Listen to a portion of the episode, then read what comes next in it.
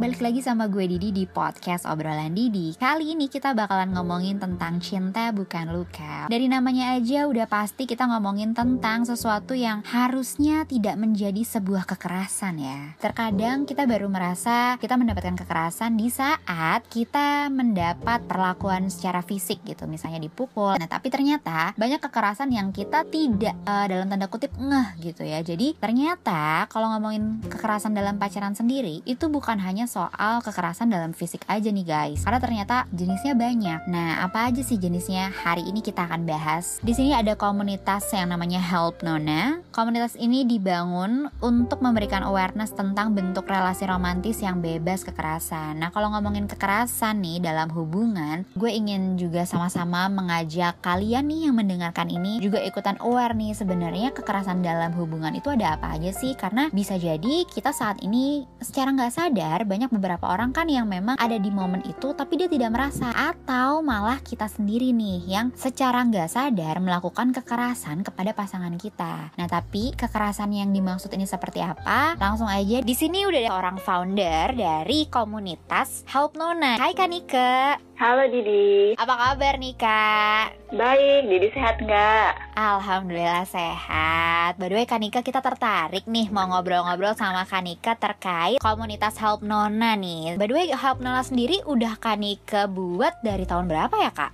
Iya, jadi Harmona sendiri itu sudah mulai aku inisiasi sejak akhir 2015, tapi memang untuk websitenya dan kegiatannya itu dimulainya di tahun 2016. Oh oke, okay. nah aku kepo nih kak, apa sih waktu itu yang mendasari kak Nika untuk bikin Help Nona Oke, iya. Jadi sebenarnya kenapa aku tertarik untuk menginisiasi sebuah inisiatif yang fokusnya pada isu intimate partner violence itu karena beberapa hal sih. Salah satunya karena pengalaman pribadi juga aku. Sebenarnya kan sebelum itu aku juga aktif ya di salah satu unit pengaduan yang fokusnya pada isu kekerasan terhadap perempuan dan memang uh, sehari-hari aku menemui bahwa kekerasan dalam relasi personal atau misalnya salah satunya contohnya adalah kekerasan oleh pasangan itu adalah yang paling sering masuk kasusnya ke kita. Dan itu kan sebuah situasi yang ironi ya ketika situasi yang personal artinya relasi kita dengan pasangan, dengan orang terdekat, dengan keluarga itu justru menjadi ruang kekerasan malah terjadi di situ sih. Dan yang kedua adalah saat itu di tahun 2015 uh, eh, masih banyak juga sih teman-teman aku yang saat itu curhat tanya tentang relasinya ini sebenarnya sehat atau enggak ya, atau toksik atau enggak. Di situ aku berpikir sepertinya akan menarik nih kalau membuat inisiatif yang fokusnya itu di uh, media sosial ya yang membahas tentang isu intimate partner violence tapi kita ditujukan untuk anak-anak muda gitu. Oke, jadi uh, kenapa namanya Help Nona dan Help Nona itu sendiri itu apa sih sebenarnya kak? Oke ya pertanyaan yang menarik sih. Jadi sebenarnya kalau Help Nona sendiri kita tidak memaknai bahwa oh berarti misalnya uh, perempuan itu adalah objek yang harus dibantu. Yeah. Itu sama iya. sekali enggak, sama sekali kebalikannya. Okay. Justru kita itu percaya bahwa uh, individu-individu muda khususnya perempuan itu sebenarnya adalah subjek yang bisa punya semangat atau daya untuk saling mendukung uh, teman-teman di sekitarnya gitu. Jadi kita tuh sangat mengapresiasi ketika kemudian kita menjalin inisiatif Help Nona ini itu memang dari untuk dan oleh uh, teman-teman khususnya perempuan muda tapi nggak menutup juga sih keterlibatan dari teman-teman uh, selain itu gitu. Nah terus kalau misalnya dari kegiatannya memang kita sangat ingin bisa empowering gitu ya. Jadi kita tuh sangat senang jika akhirnya teman-teman yang mungkin berada dalam relasi yang gak sehat awalnya lalu ikut workshopnya Help Nona dan mungkin membaca website atau publikasinya Help Nona atau mungkin berdiskusi kasus dengan Help Nona setelah itu kemudian dia bisa berproses pulih dia juga bisa terhubung gitu dengan teman-teman penyintas lainnya di Help Nona dan akhirnya dia justru uh, apa menjadi berdaya dan bahkan kemudian dia menjadi sistem dukungan satu sama lain gitu untuk teman-teman yang lain yang mungkin masih belum keluar dari relasi yang toksik kayak gitu. Jadi justru kita percaya semua tuh satu sama lain bisa saling dukung dan punya daya itu. Helpnona sendiri sebenarnya apa sih gitu? Kalau mungkin belum diceritain uh, sederhananya, Helpnona adalah sebuah inisiatif yang memang kita itu fokus pada isu intimate partner violence atau kekerasan uh, oleh pasangan seperti itu. Oke, nah biasanya tuh yang lebih banyak Kanika lakukan kegiatannya itu untuk dalam tanda kutip tadi kan Kanika sempat ada bilang kayak biar bisa keluar atau dalam tanda kutip itu sembuh atau sembuh dari trauma mungkin ya kak karena kan mungkin teman-teman yang ada di hubungan itu kan bisa jadi ada di momen yang uh, entah dia trauma atau takut nih punya hubungan lagi setelahnya atau gimana gitu. Nah tapi maksud aku apa sih selama ini kegiatan yang udah Kanika lakukan bersama teman-teman Help Nona nih untuk teman-teman yang saat ini atau saat itu sedang berada di isu uh, kekerasan dalam hubungan? Oke, iya. Jadi Hapnona sendiri kita memang terbagi dari dua ranting besar ya untuk kegiatannya, yaitu kegiatan online dan offline. Cuma memang ini kan sebelum uh, kondisi pan pandemi ya yeah. gitu. Jadi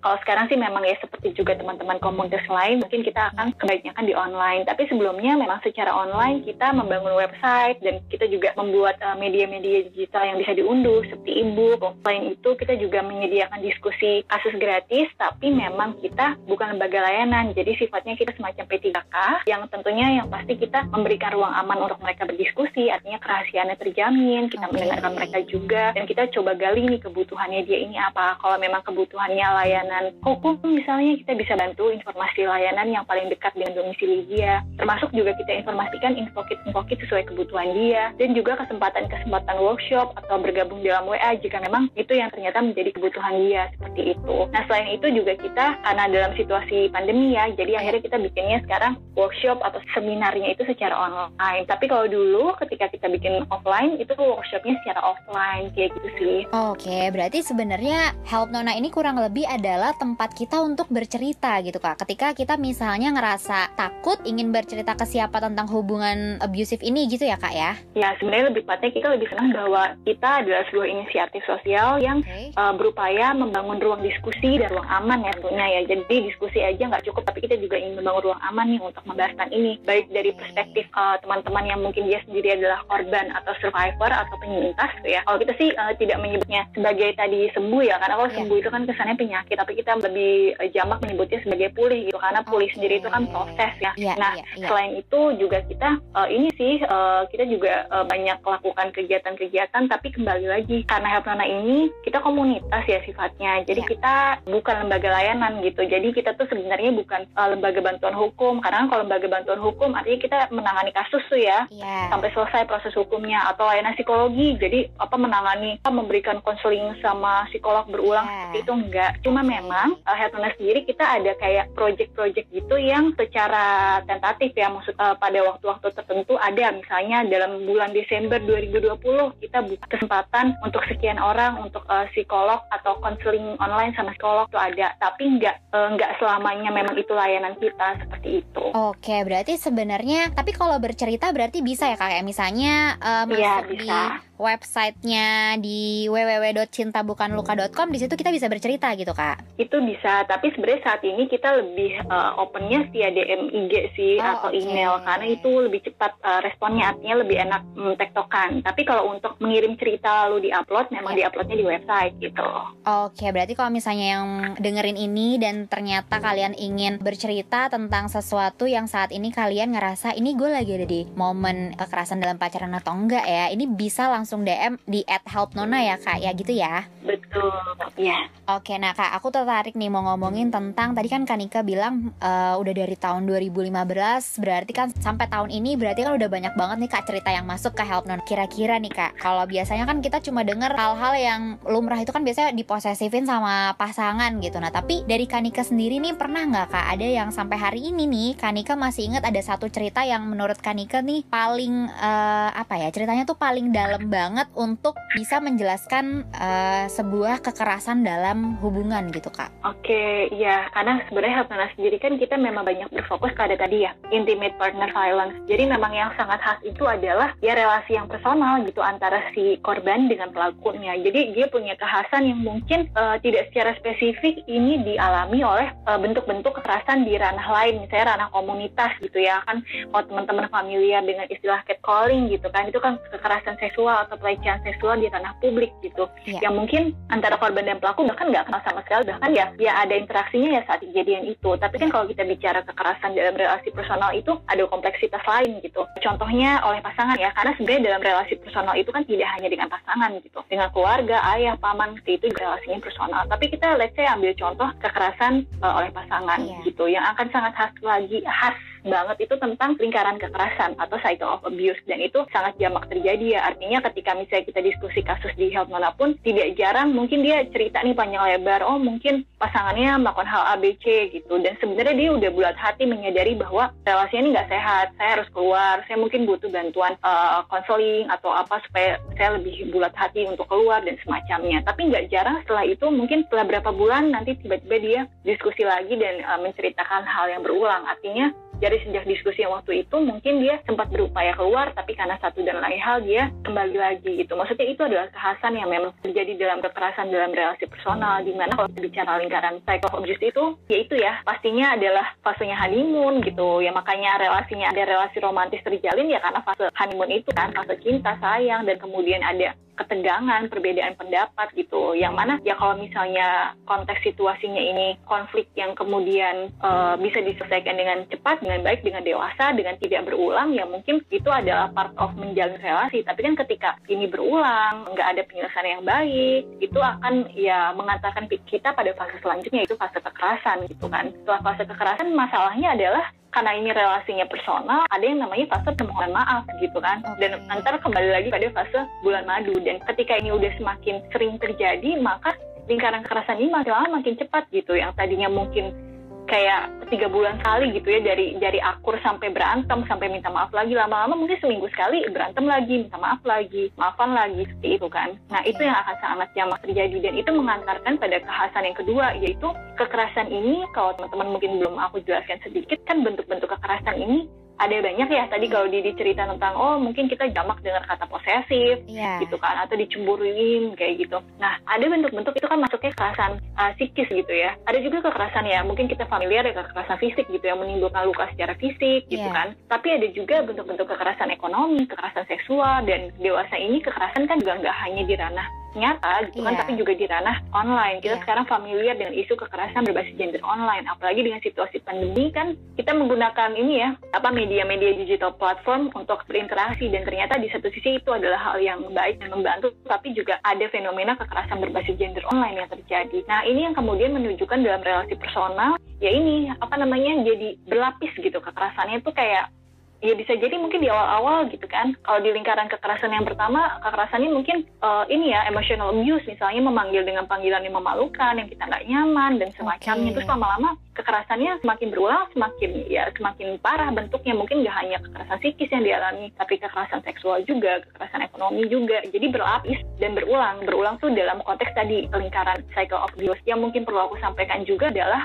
dari semua ini mungkin pertanyaannya adalah kekerasan oleh pasangan intimate partner violence itu sendiri apaan sih gitu yeah. kan mungkin pertanyaannya itu yeah. yang mungkin aku harus uh, tegaskan dari awal adalah ketika kita bicara kekerasan oleh pasangan uh, ini bukan tentang luka fisik maksudnya kita menunggu bahwa ada obvious luka yang terlihat bahwa berarti aku mengalami kekerasan. Maksudnya yeah. jangan tunggu sampai tahap seperti itu karena ya tadi sifatnya kekerasan itu kan ya itu ya berlapis ya. Jadi maksudnya ketika kita udah sampai pada kekerasan fisik biasanya sih kalau misalnya dari kasus-kasus yang sering aku terima atau diskusikan agak jarang yang terima kasus tiba-tiba dalam relasi apalagi ya relasi personal ya. Okay. Bukan uh, relasi yang di komunitas atau di negara. Itu biasanya nggak akan tiba-tiba tahu-tahu dia mukul gitu. Biasanya yeah. pasti diawali dengan bentuk-bentuk kekerasan uh, psikis dulu misalnya dan itu berangkat dari mana sih kita akhirnya tahu bahwa ini tuh sebenarnya kekerasan uh, oleh pasangan yeah. atau dia, tidak gitu yang harus dipahamin sebenarnya adalah kata kuncinya ya relasi kuasa atau uh, ketimpangan relasi kuasa apa sih gitu kan relasi yeah. kuasa tuh apa itu kayaknya bahasa yang sangat uh, berat kali. Tapi mungkin sederhananya kita bisa merefleksikan hubungan kita dengan cara ini sih. Ketika kita mulai ngerasa takut sama pasangan yang mana itu harusnya nggak muncul ya dalam relasi yang sehat harusnya kita tidak merasa takut sama pasangan. Artinya kalaupun ada perbedaan pendapat atau perbedaan pandangan harusnya kita merasa kita punya cukup ruang untuk uh, berdiskusi gitu. Artinya perbedaan pendapat is not problem harusnya. Yang penting kan kita ada ruang diskusi ada bentuk-bentuk negosiasi yang bisa dibangun secara terbuka secara setara seperti itu. Atau ketika ada perbedaan batasan perbedaan harapan gitu kan. Tentu kita punya harapan-harapan dalam hubungan terus berbeda gitu. Ya harusnya kita nggak takut untuk uh, speak up dan diskusi dan menyelesaikan. Atau pun kalau sepakat untuk nggak sepakat pun harusnya ya kita saling menghormati perbedaan itu. Nah ketika kita udah mulai takut, yeah. ketika kita udah mulai pilihan-pilihan kita tuh sangat-sangat dikontrol gitu oleh yeah. pasangan, sehingga akhirnya kita tuh jatuhnya jadi ketergantungan sama sama dia, pilihan kita terbatas. Tuh ya kita udah mulai harus mikir sih, berarti kan uh, power yang kita miliki as a human, as sebagai seorang individu tuh udah mulai terenggut dalam relasi seperti itu. Oke, oke. Berarti ada rasa takut itu dia tadi ya, Kak ya. Uh, aku tadi tertarik ngomongin yang di awal kan Kanika sempat bilang kalau Help Nona ini juga berangkat dari pengalaman Kanika nih. Nah, pertanyaan selanjutnya yang aku ingin tahu tuh sebenarnya apa sih, Kak, yang kadang tuh bikin kita nggak sadar kalau kita tuh sedang berada di ranah kekerasan dalam hubungan tadi gitu, Kak? Oke, okay, uh, sebenarnya aku disclaimer dulu ya, gimana pun juga aku latar belakangnya bukan uh, psikolog gitu. Walaupun yeah. memang dari 2013 aku memang uh, terima kasus-kasus uh, kekerasan berbasis gender gitu. Tapi yang bisa aku sampaikan adalah memang kalau kita bicara red flagsnya atau bendera merahnya nih ini gue nih mengalami kekerasan atau enggak gitu yeah, ya. Yeah. Kita yang penting harus paham dulu uh, tentang konsep relasi yang sehat itu seperti apa. Karena gimana kita bisa membedakan mana yang uh, benar atau tidak ketika kita nggak tahu nih yang benarnya nih yang kayak apa yeah, gitu kan. Yeah, bener, ya, tentunya uh, kalau kita bicara tentang relasi yang sehat itu uh, segala sesuatu yang positif dalam hubungan ya tentunya itu adalah relasi yang sehat dalam arti ya kalau misalnya kita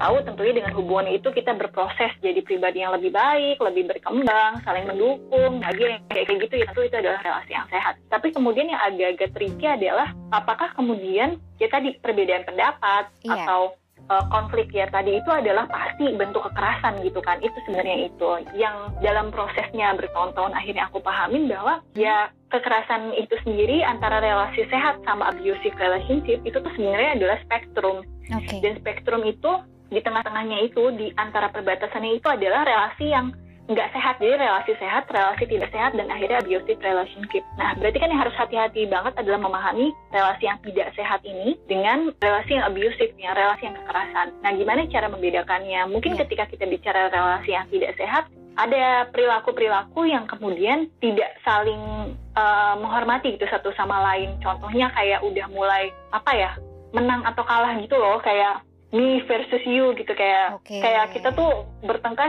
bertengkar tuh just for the sake of kayak ya gue harus menang gitu. Yeah, Tapi sebenarnya yeah. kalau mau dilihat secara power gitu sebenarnya sama-sama gak ada yang merasa takut, gak ada yang merasa terkontrol, gak ada yang merasa tergantung gitu. Emang okay. emang dua-duanya perilakunya lagi toksik aja gitu satu sama lain. Itu kan relasi nggak sehat ya. Yeah. Jadi bertengkar berulang-ulang, satu sama-sama ngotot, sama-sama gitu, sama-sama nggak mau kalah. Itu kan sebenarnya pertanyaan lebih pada ya buat apa menjalin hubungan kalau ya nggak saling berkembang juga, nggak saling bertumbuh juga. Walaupun salah satu pihak nggak ada yang secara spesifik uh, lebih merasa tergantung, terkontrol, takut. Tapi masalahnya ketika relasi tidak sehat itu kemudian berulang-ulang gitu. Jadi spektrumnya dalam waktu yang lama di situ mulu gitu. Jadi yeah. kayak gitu mulu. Ya lama-lama ya ada potensi atau kerentanan yang sangat besar uh, akan mengantarkan pada bentuk kekerasan. Maksudnya at some point mungkin ada salah satu pihak yang lama-lama akhirnya menjadi uh, mengalami kerentanan kekerasan. Maksudnya contohnya adalah gimana? Oke, okay, mungkin awalnya berantem dengan daya tawar yang sama ya. Misalnya yeah. kita sebut hal sederhana aja deh, perbedaan pendapat tentang yang satu mau uh, pindah rumah, yang satu enggak. Anggaplah contohnya seperti itu, ada pasangan gitu. Nah terus lalu mereka uh, berbeda pendapat tentang eh aku maunya enggak aku nggak maunya enggak. Lalu mereka berantem tapi berulang berulang nggak pernah ada penyelesaian konflik yang baik yang mendewasakan dari hal itu. Tapi lama-lama nih setelah berulang ada salah satu pihak yang lama-lama uh, gaining power gitu gaining power dengan cara mungkin uh, yang satu mungkin nggak bekerja nih gitu yeah. sehingga secara material bergantung sama dia gitu kan yeah. terus lama-lama dengan berantem itu dia menggunakan powernya dengan karena gue yang megang uang karena yeah. apa tiap berantem mungkin uangnya nggak dikasih atau dia dilarang kerja sehingga ya tapi dia bergantungnya lama-lama kan akhirnya si pihak yang satu ini uh, makin uh, bergantung ya akhirnya makin merasa takut, mungkin di mungkin dipanggil panggilan yang memalukan dan semacamnya yeah. gitu. Nah itu lama-lama akhirnya sudah mulai bergeser tuh, udah itu udah masuk ke bentuk kekerasan karena ya lama-lama ada salah satu pihak yang kehilangan power. Aku kasih contoh kayak gini karena itu yang paling abu-abu ya. Karena yeah. kalau kita udah bicara bentuknya Iya terus berantem terus dipukul ya itu sih udah pasti kekerasan gitu artinya emang ini banget ya tricky banget jadi aku selalu bilang coba refleksikan ya tadi kamu nih ngerasa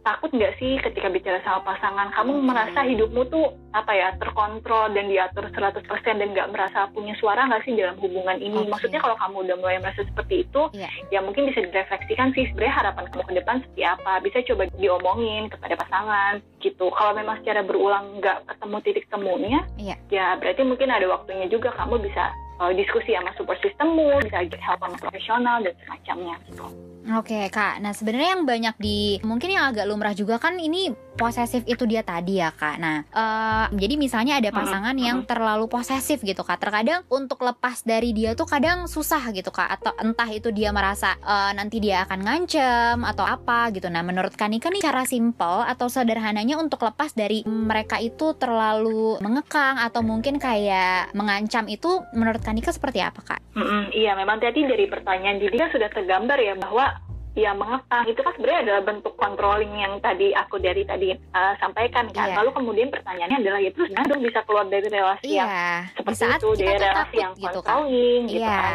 Entah manifestasinya entah dalam bentuk posesif, ada juga yeah. tuh bentuknya namanya itu isolasi, di mana kayak okay. jadi dia mengisolate uh, pasangannya itu dari orang-orang terdekat dia. Karena ketika kita sebagai individu tuh nggak punya support system yang lain kecuali pasangannya ini, yeah. teman dilarang gitu kan, kerja yeah, dilarang, yeah. beraktivitas dilarang, yeah. punya dari keluarga dilarang. Dia ngerasa walaupun gue sebenarnya gak nyaman dan tidak bahagia dalam hubungan ini, tapi gue hanya punya dia. Itu kan bergantung yeah, kan. Yeah, yeah. Nah, ketika misalnya itu yang terjadi, memang mau nggak mau nomor satu adalah kitanya sendiri harus menyadari, harus apa ya, menerima bukan menerima kekerasan ya tapi menerima fakta bahwa oh mungkin relasi yang aku jalanin seberapa mungkin aku menyayangi dia ya memang relasinya ini nggak sehat atau bahkan bukan sehat lagi relasi ini dengan kekerasan kenapa yeah. aku ngomong gini karena uh, tidak jarang gitu ketika kita diskusi kasus uh, mereka ya masih dalam tahap kayak ya pokoknya aku tuh sedih, aku tuh berantem mulu, aku yeah. tuh nggak iya. nyaman dan semacamnya. Tapi dia juga nggak mau bilang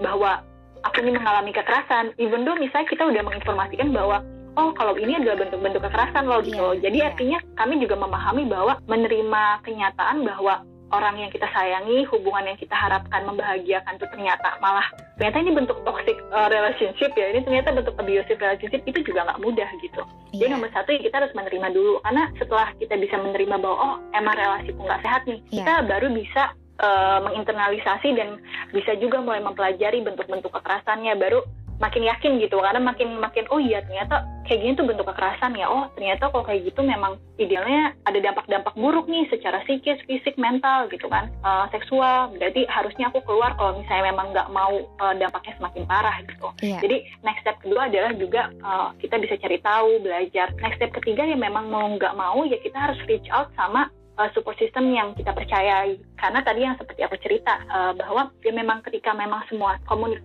atau support system sistem dukungan kita ini terputus, ya memang relatif lebih sulit sih biasanya teman-teman yang dalam relasi yang abusive ini untuk keluar. Karena yang rasa satu-satunya perempuannya cuma si orang ini meskipun yeah. dia sendiri nggak bahagia. Jadi ya reach out pada orang-orang yang kita nyaman. Nggak harus nggak baku ya, nggak harus keluarga, nggak harus temennya siapa pun, mungkin komunitas, support group, atau apa pun, atau mungkin langsung ke profesional gitu bisa. Ya tahap selanjutnya kalau memang sedemikian uh, parah atau kompleks gitu ya, yeah. kekerasannya gitu, mungkin udah sekian lama mengalami lingkaran kekerasannya udah semakin berulang, yang tadinya. Kekerasannya uh, lapisnya hanya satu kekerasan psikis lama-lama ternyata dia juga ngalamin kekerasan seksual dan semacamnya. Ya mungkin uh, dia juga bisa mempertimbangkan informasi-informasi atau akses lembaga layanan jika memang dia merasa uh, butuh karena kan kita juga nggak uh, bisa memaksakan ya kalaupun misalnya kita nih sebagai orang terdekat melihat kok kayaknya uh, dia mengalami uh, kekerasannya yeah. sampai kekerasan uh, fisik gitu ya yeah. sampai mengancam nyawa tapi kemudian uh, temannya tersebut merasa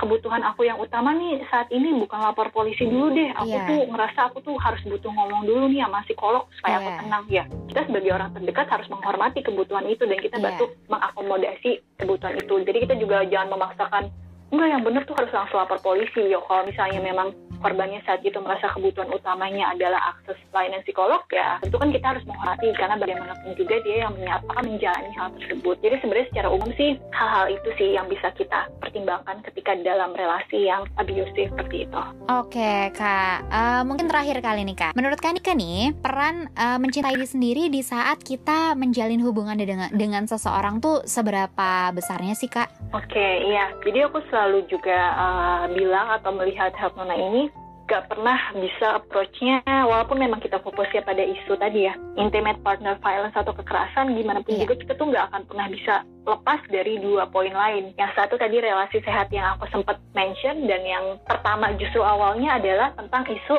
self respect atau ya mungkin self respect sama self love uh, tidak 100% sama sih tapi hmm. artinya maksudnya secara individu bagaimanapun juga kita tuh harus utuh atau selesai dulu gitu maksudnya kita harus mencintai diri kita sendiri kita harus punya respect atau menghormati terhadap diri kita sendiri dan kita juga harus uh, tahu nilai-nilai kita harapan-harapan kita sebelum ya kemudian kita menjalin uh, relasi yang sehat gitu. Maksudnya uh, menurutku sih aku kurang setuju dengan logika-logika uh, yang berpikir bahwa oh uh, kalau nanti aku bertemu nanti pasangan aku gitu aku akan menjadi pribadi yang utuh gitu. Seakan-akan yeah. kita nih kayak kalau gelas tuh setengah doang gitu loh. Terus yeah, kita yeah. terus mencari-cari uh, orang lain gitu atau pasangan lain yang harus mengisi gelas kita sampai penuh sampai utuh. Padahal sebenarnya justru ketika kita mulai mau menjalin relasi dengan orang lain ya kitanya harus utuh. Kitanya sudah harus selesai sudah harus paham gitu. Okay. Nah, gimana dengan utuh selesai paham itu ya selain juga menghormati diri kita sendiri, ya tentunya juga mencintai diri sendiri karena kan sebenarnya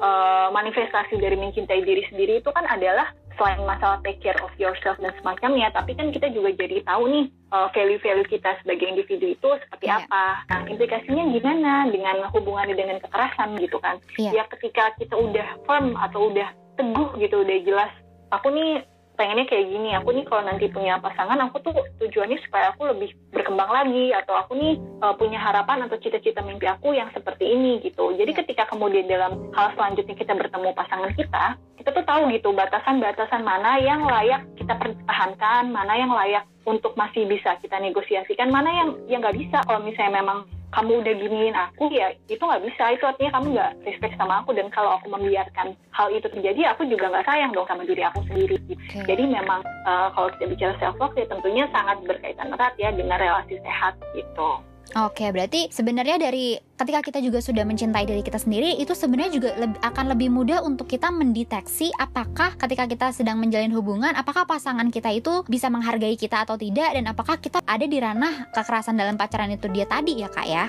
akan lebih mudah ya karena kadang ketika misalnya self love-nya ini juga maksudnya belum benar-benar utuh yeah. ya akan lebih rentan kan maksudnya lebih rentan tuh dalam arti kayak uh, mungkin dia nanti punya perspektif ketemu sama pasangan yang kayak gini nanti pasangannya membentuk dia harusnya kamu kayak yeah. gini kayak gini walaupun dia nggak nyaman dia ngerasa oh harusnya kayak Fine. gini ya karena dirinya iya. sendiri juga belum firm gitu belum belum belum teguh tentang uh, dirinya sendiri itu. Oke, nah Kanika mungkin uh, apa sih pesan Kanika untuk saat ini mungkin yang mendengarkan dan saat ini dia sedang berada di sebenarnya gue udah takut gitu gue udah nggak suka gue ngerasa tapi gue nggak tahu ini apakah gue berada di toxic relationship atau bukan? Kira-kira apakah pesan dari Kanika nih?